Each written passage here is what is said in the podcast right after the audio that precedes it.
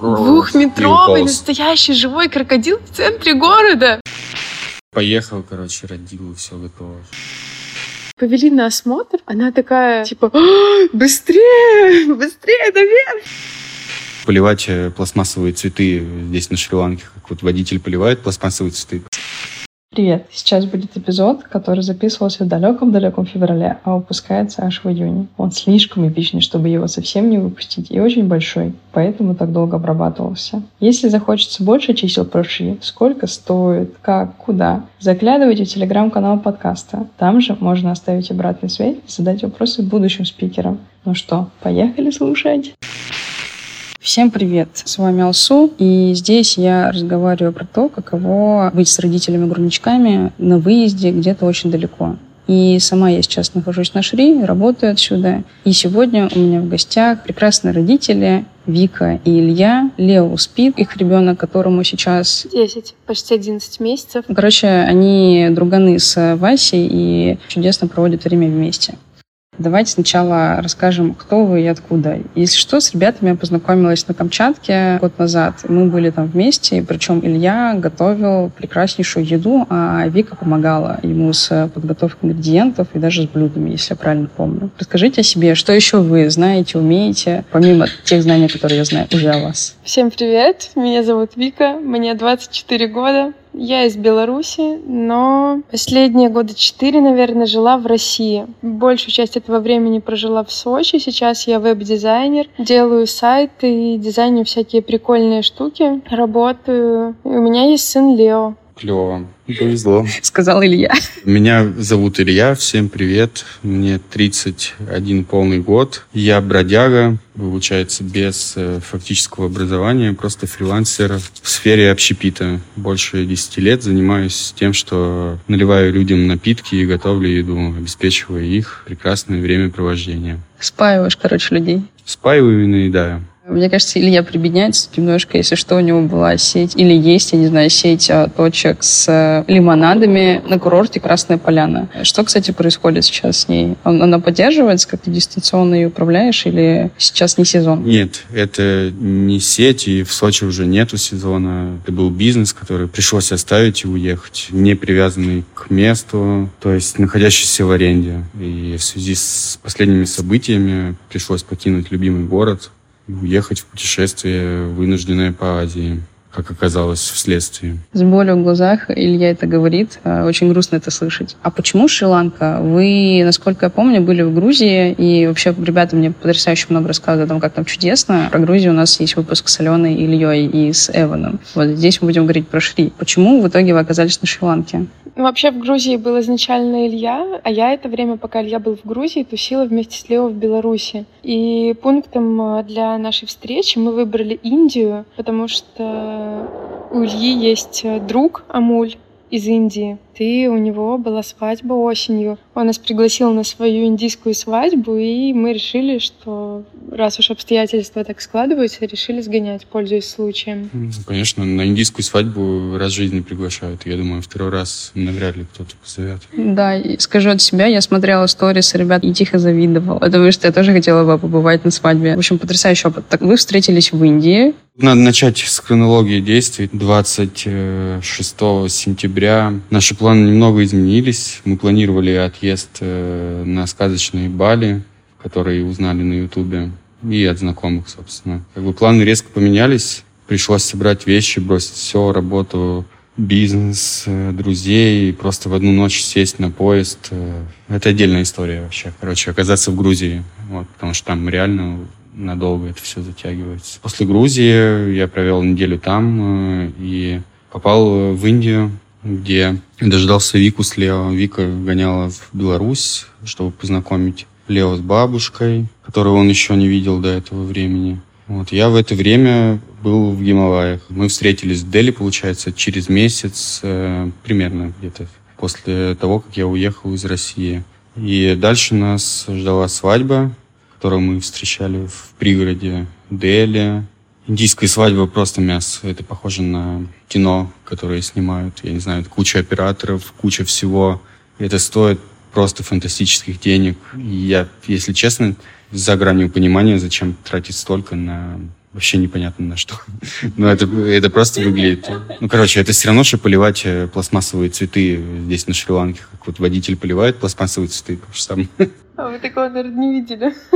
Ну, было круто. Это было как в кино. Можно сравнить, э, типа, с искусственной фотозоной, искусственными цветами. Короче, много искусственного но в целом картинка, потом продакшн выглядит как кино реально, потому что он делал типа рилс из того, что ему снимали, это выглядело как супер индийское кино. Там. С танцами, где они делают а, ача, Бесконечные ача. танцы. Да. Всегда да. танцы. Танцы через каждые три минуты просто. Через три минуты начинаются барабаны, танцы, танцуешь, танцы, танцы, танцы. Ну, вы сами тоже танцевали, да? Самый жесткий факап, который произошел, это когда тебя попросят танцевать э, русский национальный танец на свадьбе. Мало того, что ты прибухнутый и, в принципе, тусуешься, короче, они все супер оторваны. Там разговоров про то, что покурить травку, что это незаконно, их просто нет. Ну, она просто есть, есть, и это расходный материал, ну, как минимум. А так что в итоге с русскими танцами? Мы облажались. Да, и ты в таком состоянии, там типа свадьба из трех дней состоит, и первая ночь, это ночью у жениха, ты все его родные, нас попросили станцевать, но это был провал вообще лютейший. Они включили какую-то калинку на колонках. Там была куча людей, которые на нас смотрели, и мы делали вид, что танцуем русский народный танец. Это было похоже на бэтрип вообще лютый.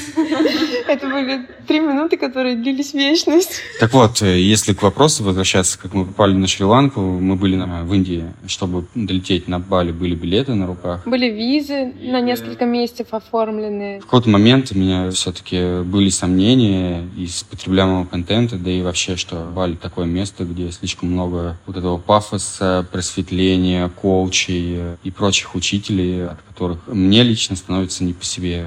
Типа и передоз, огромное количество людей, трафик, завышенные цены, это все меня отпугивает.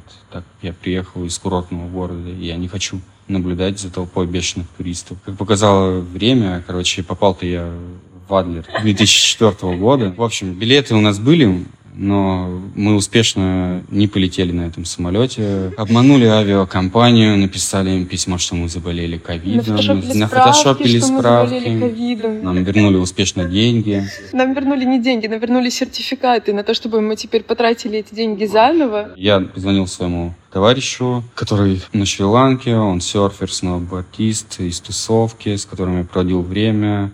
Он лечил мое колено, по образованию хирург. Короче, крутой тусовый чел, который и speak English, и, в принципе, чувак, как его можно назвать, то есть э, человек, уважающий американскую культуру. Я послушал его, взял билеты на Шри-Ланку, вот, на что он мне сказал, чувак, тут нет трафика, тут нет супер огромных цен, и это правда. И мы оказались здесь. Вам тут нравится? Мы субъективно судим, но вот мне нет. Я бы не сказала так. Нет, нет, это неправильно. Бывают места и хуже. На самом деле, я признаюсь честно, я тоже живу на Шри-Ланке, и я здесь была три года назад. И мне очень понравилось. Когда я встретила ребят здесь, я поняла, что им зашло явно не так сильно, как мне. Поэтому мы сейчас обсуждаем это все вместе, чтобы рассмотреть это все с разных сторон. Вот как Вика честно призналась, что нет. Тут потому что есть свои стороны сильные, есть слабые. Потому что действительно нет трафика, ипотека, но при этом цены ниже. Банально арендовать виллу заранее через Airbnb на месяц. А на Бали это была уже роскошь, и таким цен, как на Шри-Ланке, не было уже. Давайте расскажем про Лео. Сколько лет, мы уже поняли, почти 11 месяцев. Что уже умеете? Мы умеем есть руками, мы умеем говорить «да». Мапа. Да. Мы умеем с утра садиться на горшок, просыпаться. Ну, если, конечно, посадят родители, они будут спать дальше. Еще мы можем сказать папе Это означает, что мы хотим сесть на мопед. Лео ездит э, на мопеде спереди с папой. В шлеме, в очках. Каждый день папа возит его на работу, на пляж. У него шестидневка, то есть 6-1. Шесть дней он работает, один отдыхает. Из этих дней на работе его встречают любезные ланкийцы, которые открывают ему кокос, и он смотрит за порядком на пляже. И так происходит из день в день. День сурка на Шри-Ланке. Слушай, ну это звучит как сказка. Типа есть специально обученные шри-ланкийцы, которые делают тебе кокосы, встречают тебя, радуются. Ты, ты, ты на пляжике каждый день. Но при этом вы же в Велигаме, и, насколько я знаю, вы катаетесь на другой пляж, не на общий Велигамский. Да, мы ездим на пляж, который между Медигамой и Ахангамой, потому что там есть место прикольное, где нет волн, чтобы можно было вместе с Лео купаться. И там почище, потому что в Велигаме сливают что всякую дичь. Дело не в Велигаме, не в Шри-Ланке. Просто везде, где есть поселение, есть стоки, которые рано или поздно оказываются в воде. А так как э, мы находимся в стране условно третьего мира, то речь о септике и о нормальной канализации просто отсутствует. И мы так как жили ну, у моря, по крайней мере, я последние 7-8 лет, я не знаю, с 15 -го года, короче, живу на Черноморском побережье.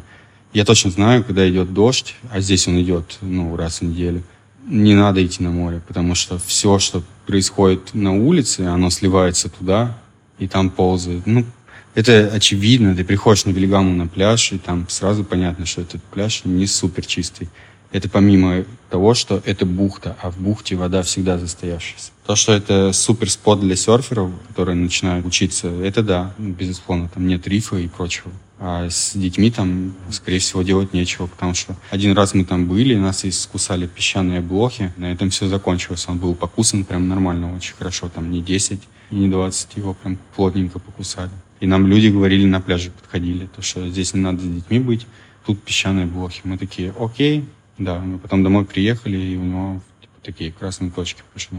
Но это вся проблема, да это даже не проблема. На Шри-Ланке огромное количество безлюдных пляжей. Просто садишься на мопед, если ты не водишь мопед, садишься на автобус, 20 минут от населенного пункта, выходишь и просто не души вообще дикие пляжи, тусуйся, кайфуй сколько хочешь. Тут с этим нет перегруза никакого. Давайте я чуть проясню. С ребенком целыми днями сидит Илья, а не Вика, как э, принято в России. Собственно, то же самое происходит у меня в семье. А сейчас с ребенком находится Ваня, который находится в декрете. И ребята пользуются байком. У меня вопрос про коляску. Вы ей вообще пользуетесь? Для сна. Для сна. Кладете его да, туда. Понятно. Слушайте, а получается, вы летели из Индии на Шри-Ланку с Лео, когда ему было сколько?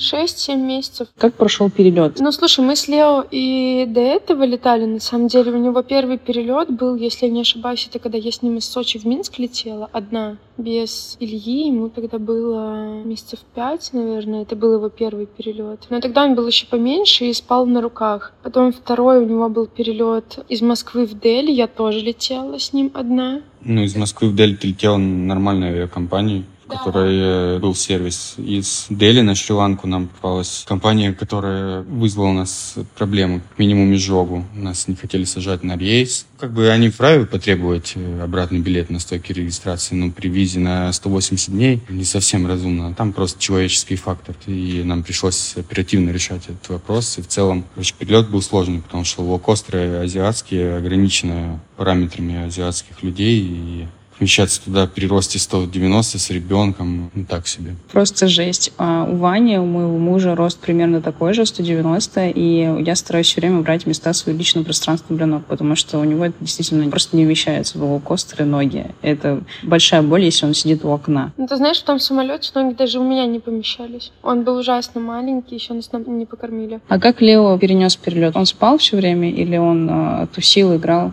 Он спал. Это все были ночные перелеты. Но именно вот этот перелет из Дели на Шри-Ланку, это мне запомнилось, наверное, как худший полет в моей жизни, потому что я держала Лео на руках, и было очень неудобно. Я вообще не могла никак повернуться, ни привстать. Просто кресло впилось в меня со всех сторон, и еще Лео давил, и было очень тяжело. Короче, Шри-Ланка не была приветлива, начиная с самолета. Начиная с стойки регистрации с этого менеджера, которого я сфотографировал, чтобы написать на него плохой отзыв, но потом я, короче, подумал, что не хочу я этим заниматься, но он, э, правда, не хороший человек, если он так делает, обламывает. Откатимся назад. Я скажу про арабскую авиакомпанию, которой мы летели, и там были действительно люльки, и мы ею воспользовались. Но там есть нюанс, что ребенок, если слишком длинный, то он туда не влезает. И вот сейчас у нас скоро перелет обратно до Москвы, и возможно, что Вася не вместится, поэтому нам придется тусить. Но, например, у нас был случай, когда мы летели из Дубая до Шри-Ланки, поскольку ребенок был длинный, ему просто не дали туда лечь.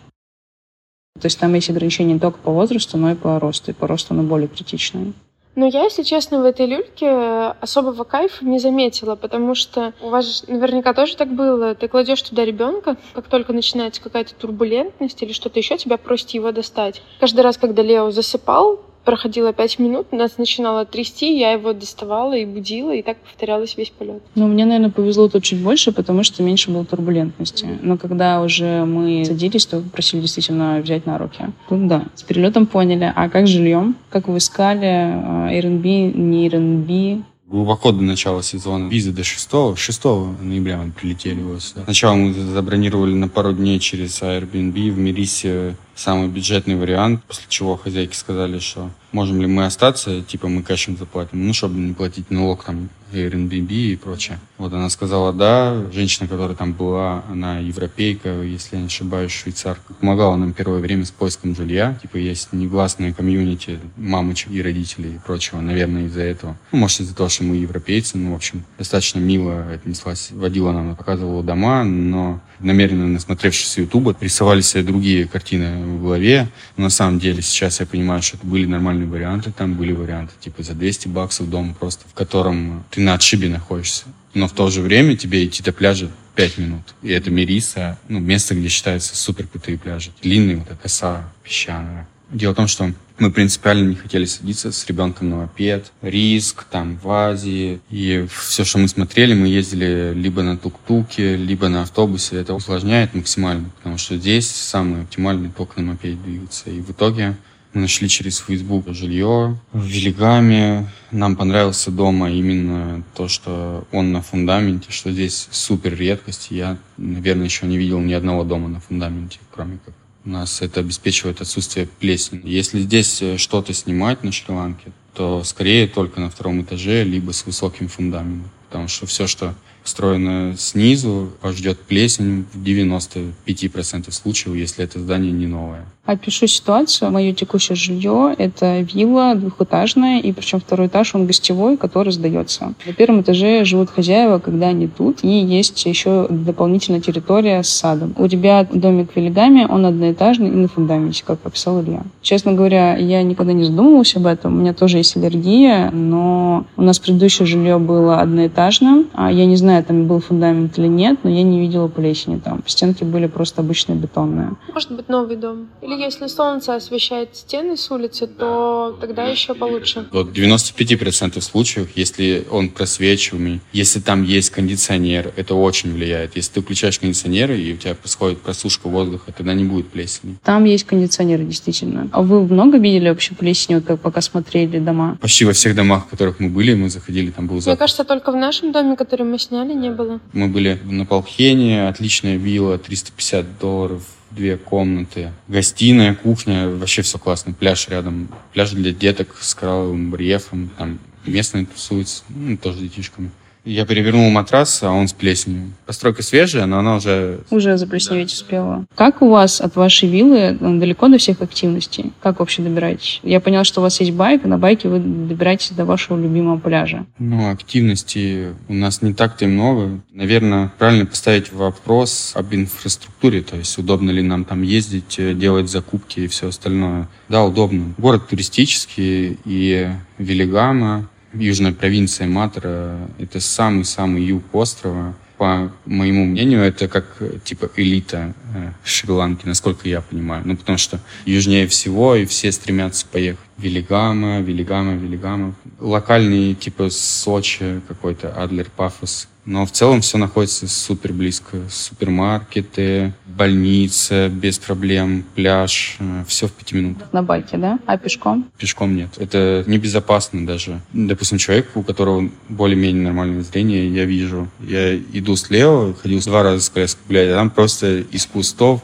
змея метра два, может, три, голубо-серого цвета с красными глазами. Давайте расскажем, как меня укусила собака. Когда я один-единственный раз решила дойти из кофейни до дома пешком, мне нужно было идти примерно 7 минут, и я просто шла по улице и почувствовала, как мне в ногу что-то вцепилось. И теперь я делаю прививки от бешенства. Здесь у вас более безопасно. Конкретно от вас дойти до пляжа, да, у нас нет. У нас там крэзи-басы по этой дороге носятся, обочины нет. Бесконечное количество собак. Облезлые, лишайные. Я еще хотела сказать, кстати, про вакцины, что я когда крайний раз была на прививке, в очередь, вот в этот кабинет э, бешенства была очередь просто человек 20. То есть, мне кажется, это говорит о том, что здесь есть проблемы. Это больница, построенная в 90-х итальянцами. Ты можешь увидеть в фильме просто из 70-х медсестры в таких халатах постоянно подъезжают тук-туки, кого-то достают полуживого, там непонятно что несут. Короче, это ну реально как э, ты смотришь фильм, которому 50 лет. Это еще раз где? В Мирисе? В матери. Я думаю, что ситуация, в принципе, одинаковая, что в матери, что там есть в матери платная поликлиника, она выглядит абсолютно по-другому. Там сервис, все делишки. А у вас бесплатная? Вакцины от бешенства только бесплатные. Это субсидируется. Как вот ВОЗ есть, скорее всего, от ВОЗа это все и поставляется. Она наверняка стоит дороже, эта вакцина. Просто мы платим символические там какие-то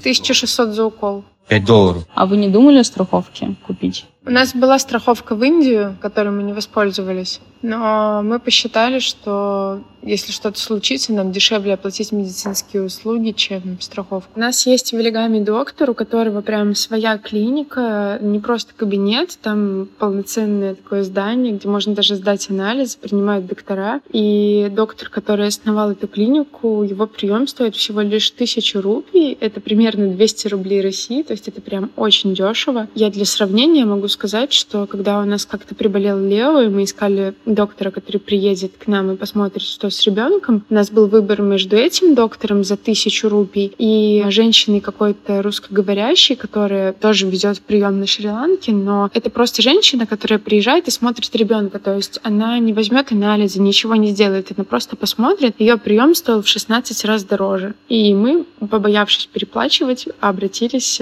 вот в эту местную клинику. И нам прям очень понравилось. И дальше мы всегда ходили к одному и тому же доктору, и к нему ходят и приезжие, и местные. И он всегда нас выручал, э, советовал, если что, куда обратиться дальше, давал там контакты других специалистов, писал нам рецепты на лекарства, с которыми мы шли в аптеку, и все всегда было круто, и стоило это недорого. Я добавлю про наш опыт. Мы взяли себе страховки на два месяца всем, ну, всей семье. У меня рабочая, Ваня банковская, а Васе мы взяли отдельную специально детскую. И в итоге, поскольку решилось воспользоваться, посмотрели, как это все устроено. У нас прямо рядом со спотом есть точка там, в двух шагах, который принимает по страховке. Нас принял врач. Оказывается, что прием у него без страховки стоит 35 долларов что очень дорого. Я узнала, что врачи на Шри-Ланке — это одна из самых оплачиваемых профессий, не чета России.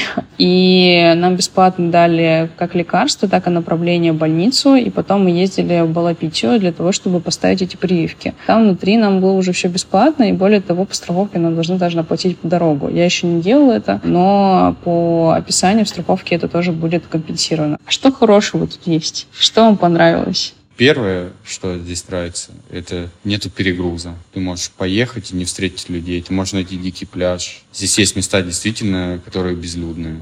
Если сравнивать с Индией, допустим. Мне понравился крокодил в центре Маторы. Да, крокодил в центре Маторы был очень крутой.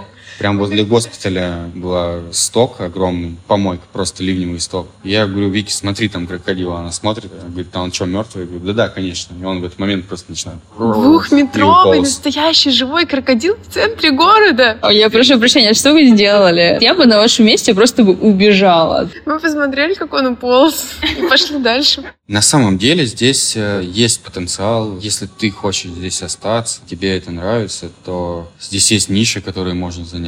Если ты думаешь, что везде передоз, везде 1500 кафешек, прокатов, серф-станций, то на Шри-Ланке это не так. Здесь очень конкурентная почва, ты можешь заходить на рынок, работать. Вроде бы по закону все более-менее прозрачно. Ты можешь пойти, оформить бизнес-визу, нанять ланкийцев, схема понятна. Но, наверное, это кому-то здесь понравится. Не лично мне. Если ты приезжаешь в продвинутый курорт, там просто передоз кофеин и всего возможного. А здесь, чтобы найти хороший капучино, надо еще постараться походить и поискать его. А что, кстати, с едой? Ну, то есть а, вообще в целом вам нравится, тут не нравится? Потому что, например, здесь нет молочки, и я кайфую от этого, потому что у Васи аллергия, и я в Москве постоянно что-то срывалась или случайно съедала, и в итоге Вася сыпала. При том, что для, для того, чтобы не сыпал, мне надо было прям совсем ничего не есть. И здесь я ем даже мороженое, мороженое, и у него не сыпет. Поэтому я в восторге. Как у вас вообще? Может быть, тут мороженое не из настоящего молока? Я думаю, что оно из кокосового. Может быть, э, здесь просто не используют бактерии, которые используют у нас. То у нас в России все, что производится, молочка, она используется бактерии, которые не производятся у нас, они привозятся. Это сложный процесс, чтобы производить молочку. А здесь они не делают, потому что эти бактерии — это овер дорогая вещь, которую надо транспортировать еще из европейского континента сюда. И поэтому у них э, есть только молоко и только кюрт. Кюрт, ну, типа скисшее молоко. Mm-hmm. Да самое больше, что здесь нравится, это то, что тут креветки по нормальной цене. Мы едим креветки и фрукты и овощи. У нас э, основной закуп килограммами все эти фрукты, овощи. Да можно просто сказать, какой рацион. С утра это яичница с креветками, с салатом, либо авокадо тост. На обед это суп обычный с куриным бульоном. Кстати, курица тут более-менее нормальная. А рыба, она не жирная. Если кто-то хочет э, диетической рыбы, тогда вам надо ехать на Шри-Ланку. Красной рыбы здесь нет. Если ты закажешь здесь где-то красную рыбу, возможность отравления будет максимальной вообще просто. Это Илья рассказывает э, про мой случай. У меня просто такое было, да, я поела в ресторане красную рыбу, и мне было очень плохо два дня. А стульчики для кормления есть в ресторанах? Вот в Велигаме, если вы пробовали. В Велигаме Наверное, в некоторых ресторанах, где суши стоят по 7 тысяч местных рупий, по 5, да, но это не для повседневной жизни. Туда есть не пойдешь каждый день. Я думаю, что в Мариоте, вот в этом в Кае, там есть. Ну, короче, есть чуваки, которые шарят за сервис Велигамы, пару заведу. Там прикольно, как а и должно быть. На вашу виллу, насколько я поняла, вы купили сами стульчик. А вы его покупали далеко, какой-то детский магазин, или пришлось в Матару ехать, или в Велису? Местный Алиэкспресс. Мы покупали непонятный стульчик, который выглядит очень сомнительно, за 15 тысяч ланкийских тугриков, 50 долларов. Он абсолютно этого не стоит стоит. Да, я его видела. Чтобы вы понимали, столик, за которым обычно едят дети, его нужно часто мыть. И обычно он съемный. У этого стульчика эта часть несъемная. Она съемная, она раскручивается. Тряпку периодически раз в неделю снимаю и стираю, а всю саму конструкцию я обрабатываю типа антисептиком после приема пищи. Сначала мою с моющим, а потом антисептиком протираю, чтобы не случилось неожиданности никакой. Да, это сложно. А что с коворкингами? В Велигаме, по-моему, четыре коворкинга, но я была только в одном. У него очень много хороших отзывов, но... Нету кофе нормальный. Какой может быть коворкинг без кофемашины? В ноябре, когда мы приехали, заселились в дом, мы остановились, подошли туда, нас просто случайно встретил менеджер со словами, которые он, наверное, узнал где-то на курсе. «Привет, чем я могу тебе помочь?» Как будто он с бизнес-молодости, короче, такой разговор был. Мы спросили его про кофе, он сказал, да, да, мы уже заказали, она едет, вот ее настроят, короче, в понедельник будет кофе.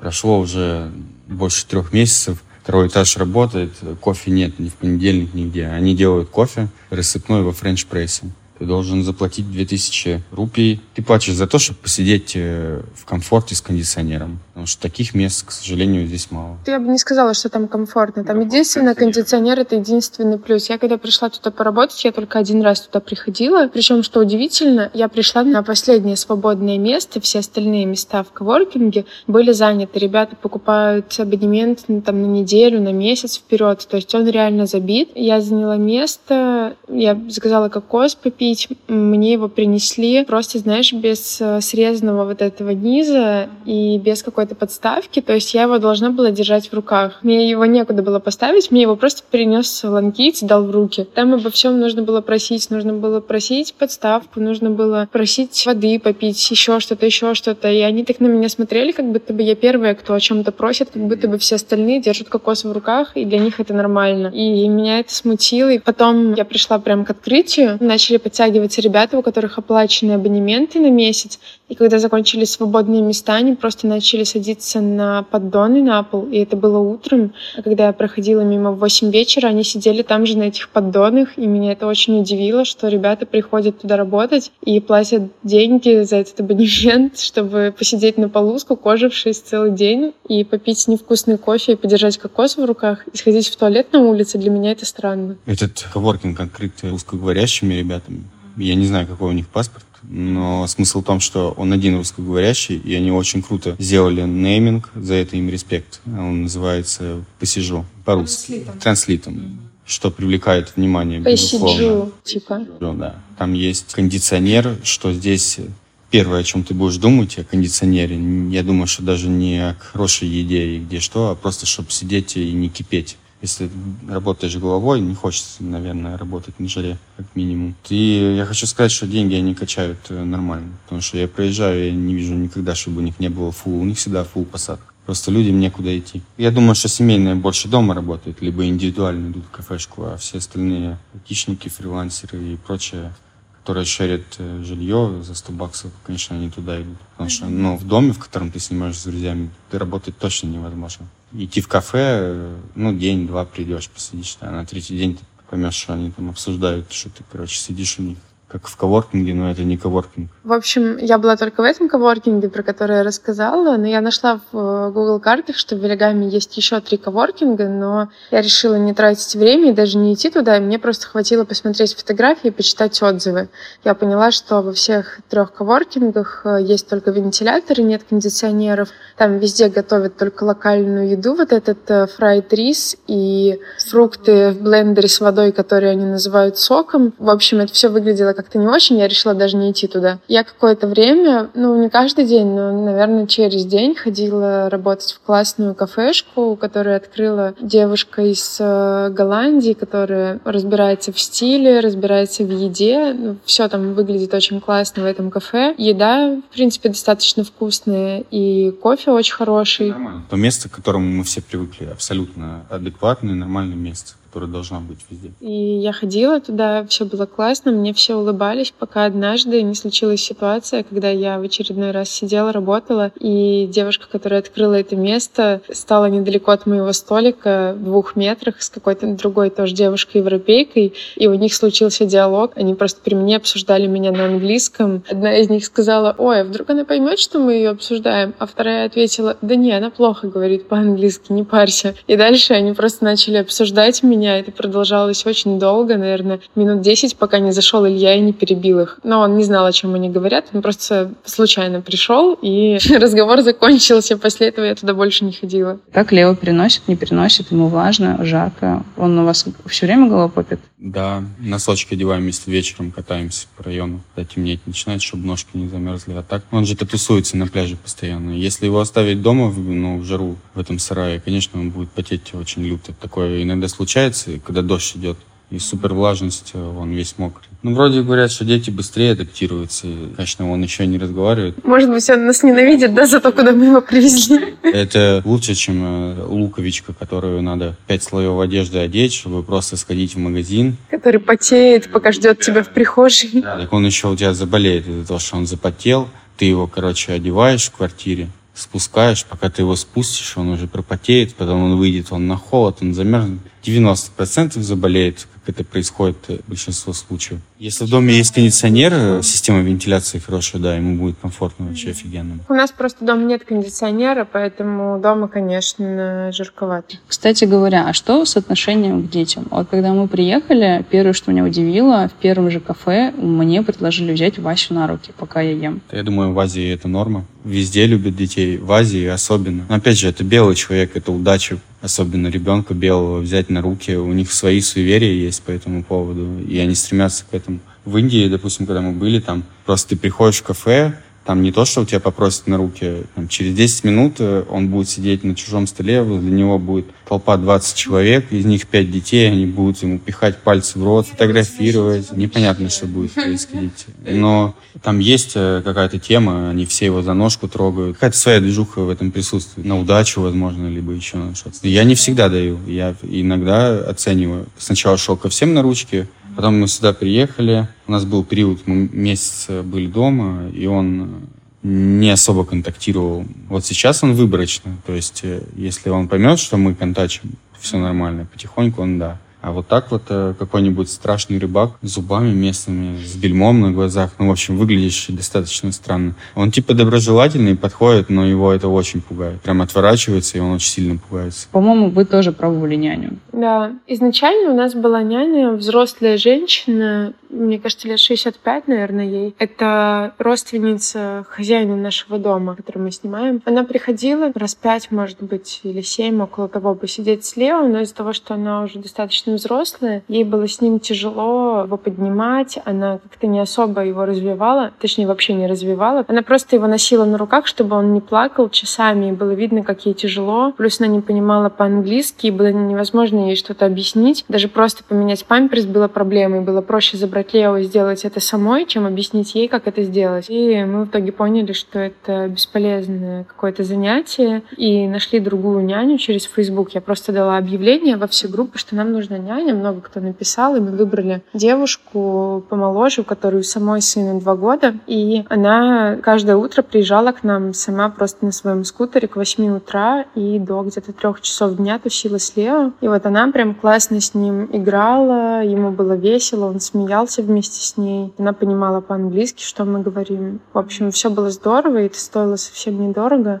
ну, где-то 2000 рупий выходило, это 300 рупий час. В общем, это получается 400-500 э, рублей России за полдня, день, да, до обеда. Да, это супер бюджетно. В России столько стоит час, а то и больше. В итоге в какой-то момент э, мы все равно приняли решение, что лучше пока что Илья будет сидеть слева. Почему мы решили, что лучше будешь ты сидеть? Ну, потому что я сказал, что она бестолочь. Ну, какая бы она хорошая ни была, она не учила его, она не знает русский язык, и она не учила его даже на английском. Это дело даже не в языке языке, понимаешь? Она просто сажает и сидит вокруг него, ну и сидит вот так. Никакого развития. Но опять же, на тот момент он только-только окрепать начинал и вставать, что-то делать. Не знаю, да сложность коммуникации. Да и вообще, зачем нам нянька нужна, я не работаю. Я лучше выпью капучино за эти деньги. Много капучино выпил уже? В день по одному бывает. Это основная статья расходов капучино. Кстати говоря, расскажу про нянечек русских, потому что это тоже интересная тема. Тут можно в местных чатах Телеграма опубликовать объявление и попросить их тебе написать. В итоге средняя стоимость оказывается, что у русских нянечек русскоговорящих 600 рублей в час. В Белигаме то же самое? Да, но если считать на месяц, то получается около полторы тысячи. Да, это получается достаточно дорого. Поэтому мы не воспользовались этой услугой, пока нам самим не написала две девушки. И одна девушка, видимо, не знала рыночных цен и попросила полторы тысячи рублей за час. Это примерно московская цена за няню, и это вполне допустимо. Поэтому мы ее периодически брали на пару часов на утро. Так, а горшок, игрушка для ребенка, книжки купали? Книжка с собой приехала, но он еще же не читает. Игрушки нет, не покупали, заказывали с России, через Озон моя мама приезжала на месяц, она привозила. Здесь э, в любой магазин, который пойдешь, это будет э, филиал Алиэкспресса просто. Нет, это хуже, чем Алиэкспресс. Насколько можно сделать игрушки из э, тонкого пластика, максимально тонкий возможный пластик, это продается здесь в магазинах. Чего-то более-менее хорошего качества, хотя бы пластика нормальной маркировки.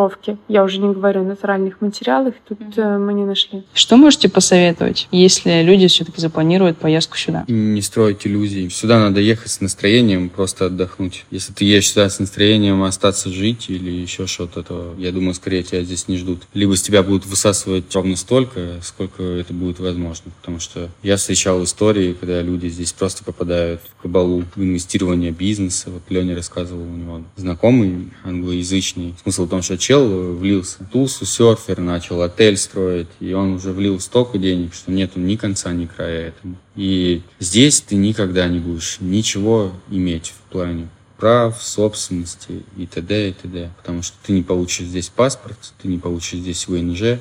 Максимум, что ты можешь здесь получить, это рабочую визу по которой ты будешь иметь право просто находиться здесь без выезда. А для людей с детьми что можете посоветовать, если они планируют отдохнуть? Все, что вам нужно, берите с собой. Просто мы, когда сюда собирались, у меня была логика такая. Я вот хотела что-нибудь пойти купить в России, чтобы взять с собой. А потом я думала, ну что, я это там, что ли, не куплю? Например, что? Есть вещи, которые касаются лично меня. Трусы?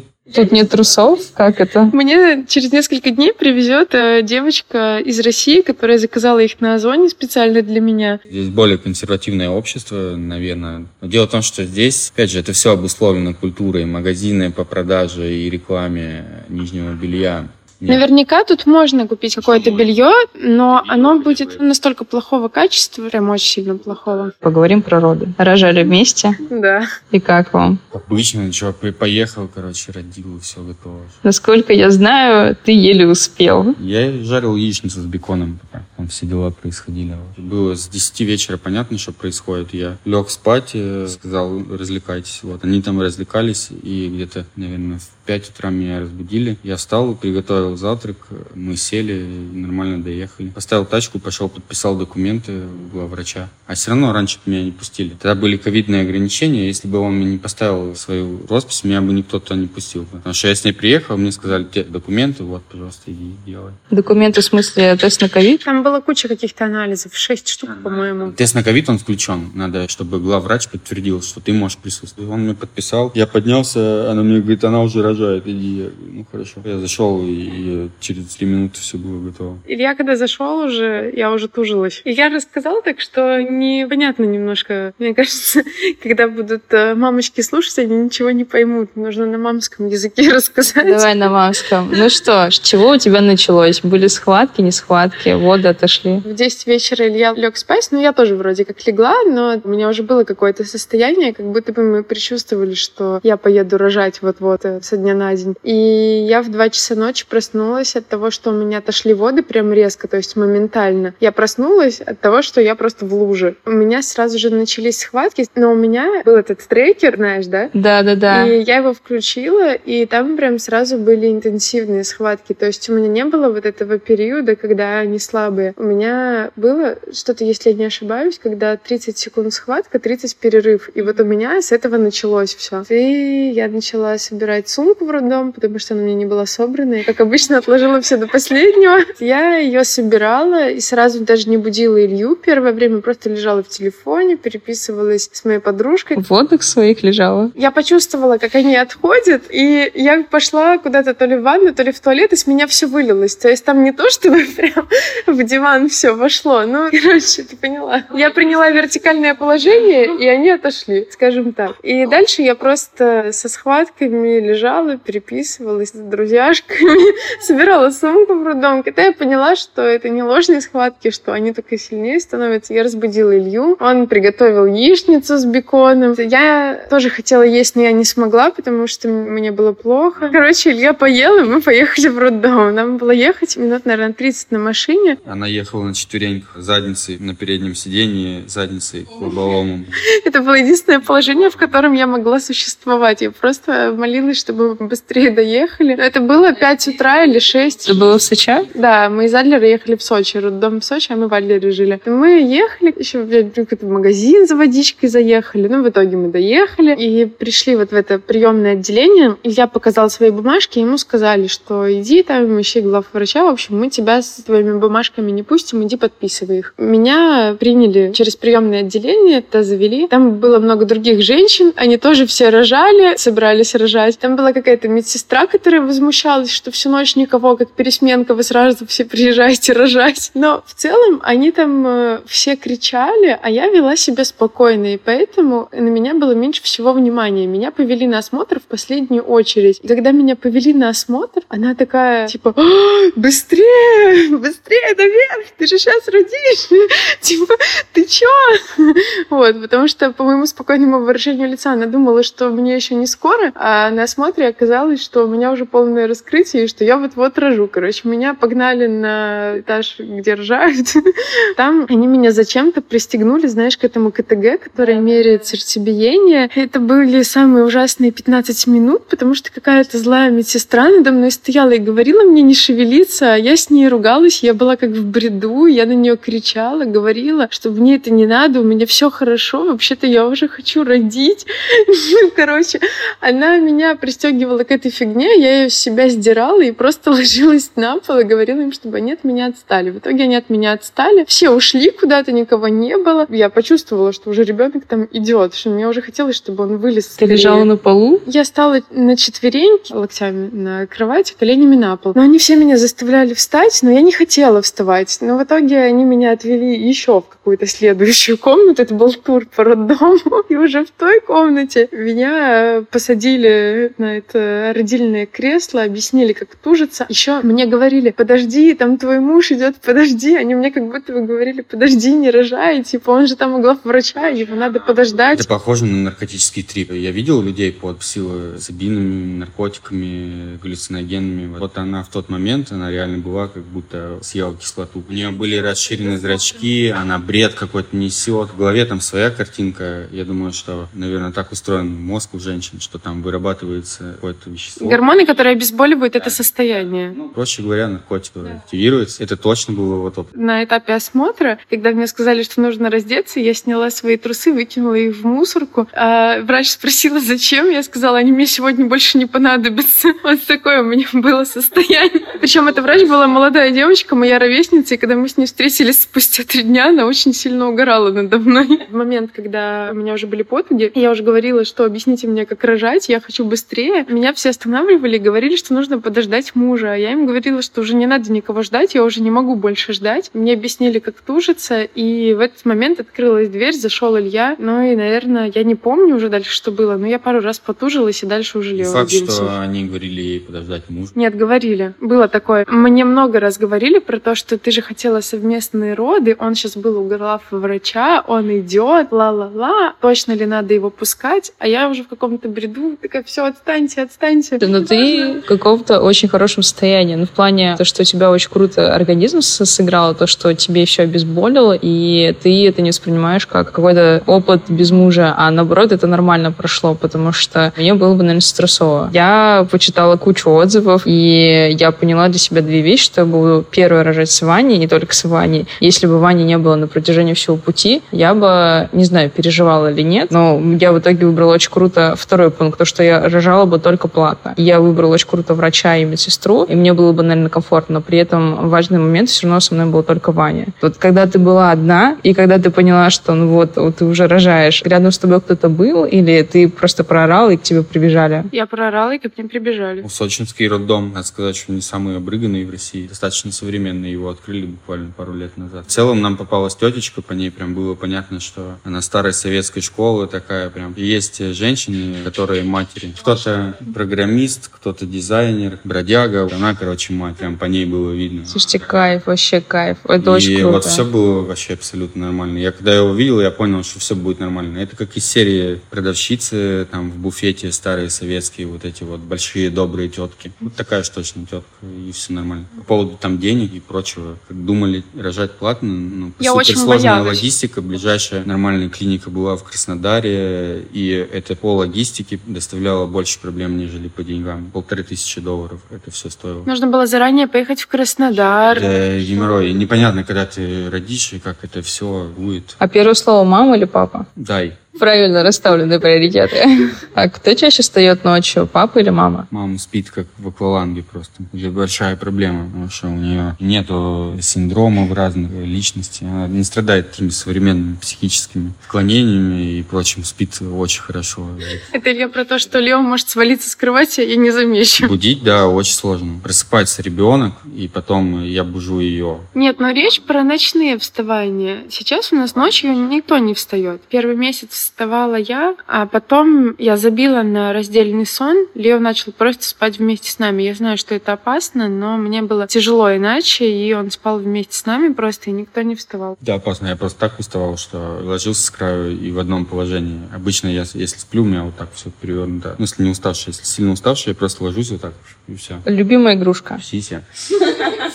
Еще упаковка памперсов, какой-нибудь крем, бутылка. Ну, стандартный набор детский. Игрушки нет. Малыш Кюрт, потому что он очень любит Курт. О, как мило. Слушайте, ну, вопросы у меня закончились. Есть что-то еще, что я не спросила, но было важно спросить? Я думаю, что если кто-то строит какие-то мечты о переезде куда-то, вне зависимости от э, геополитики и прочего, надо 1525 раз задуматься о том, как ты там будешь жить и все остальное. Потому что Азия — это совершенно другая культура, и не каждому это все вообще будет возможным принять. Особенно с детьми. Мы же про детей говорим, про семью. Да, мы в первую очередь говорим про детей. Опять же, самая ключевая составляющая в этом во всем это бюджет. Когда ты обычный парень, условно, или обычная семья, ты смотришь релокацию, переезд на Бали, с семьей, с детьми, то это все смотрится очень круто. Там есть садики, комьюнити, все вообще офигенно. Когда ты туда приезжаешь, ты узнаешь, что в детском садике места нету. Тебе нужно ездить на байке с ребенком, чтобы куда-то добраться. Все супер дорого, чтобы что-то купить, надо просто заказывать, это непонятно откуда. В общем, планируйте логистику заранее. Если вы решили уехать, то задумывайтесь абсолютно заранее. Это вещи и все остальное. Лекарства. Берите с собой лекарства. А лекарства это классика. Все с собой везут просто тюк таблеток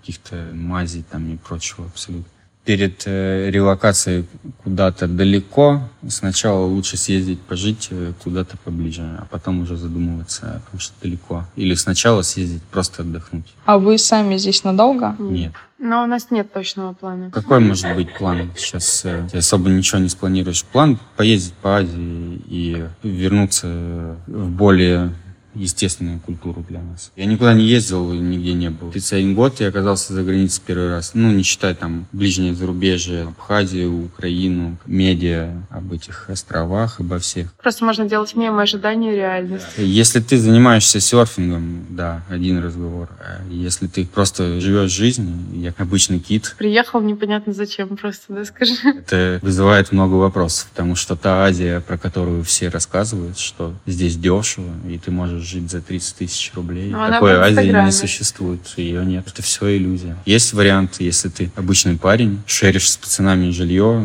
за 100 баксов и живешь на 300, тогда да, катаешься на серфинге. Ешь два раза в день. Фрукты.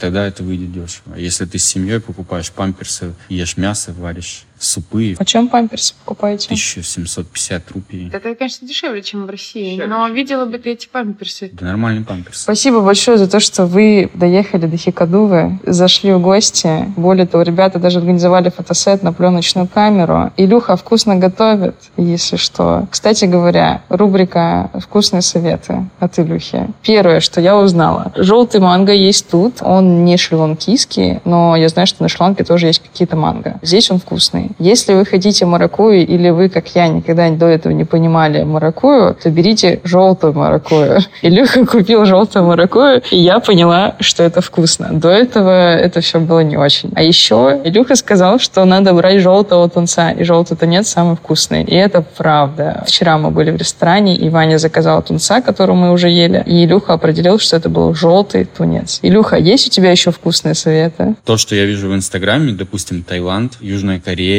как они работают с морепродуктами, это радует глаз. И это то, на что надо равняться. Как здесь работают с морепродуктами, это тихий ужас. У них три улова есть, и они все равно все это на жиру выбрасывают. Тысячи мух. В общем, будьте осторожны. Десять раз проверяйте качество и свежесть продукта перед тем, как съесть его. Если вы сомневаетесь в качестве продукта, проморозьте его и достаньте из морозилки, потому что морозилка убивает паразитов. Время 12 ночи, мы все уже достаточно сильно устали, но это одно из немногих времен, когда мы можем спокойно сесть втроем. Чтобы вы понимали, Ваня просто отказался с нами записываться, он устал, и он просто пошел спать. Спасибо ему, что он рядом с Васей. У Вики сейчас студия веб-дизайна, обращайтесь к ней. Спасибо большое еще раз. Надеюсь, что у вас все будет хорошо, и последние месяцы здесь будут гораздо более радостными и благополучными и на сервис, и на жилье, и на погоду, чтобы у Лео все было хорошо. Всем спасибо. Всем пока. Пока. Как вам история родов, Вики? Вы просто должны были это услышать. Настолько это эпично. А я еще раз напоминаю, что подкаст есть чатик в телеге для обратной связи. А еще мы с Ваней записали наш с ним опыт про Шри. Гораздо более положительный про Хикадуву. И уже скоро его выложим. А потом вас ждет уже Бразилия. Ну что, до новых встреч!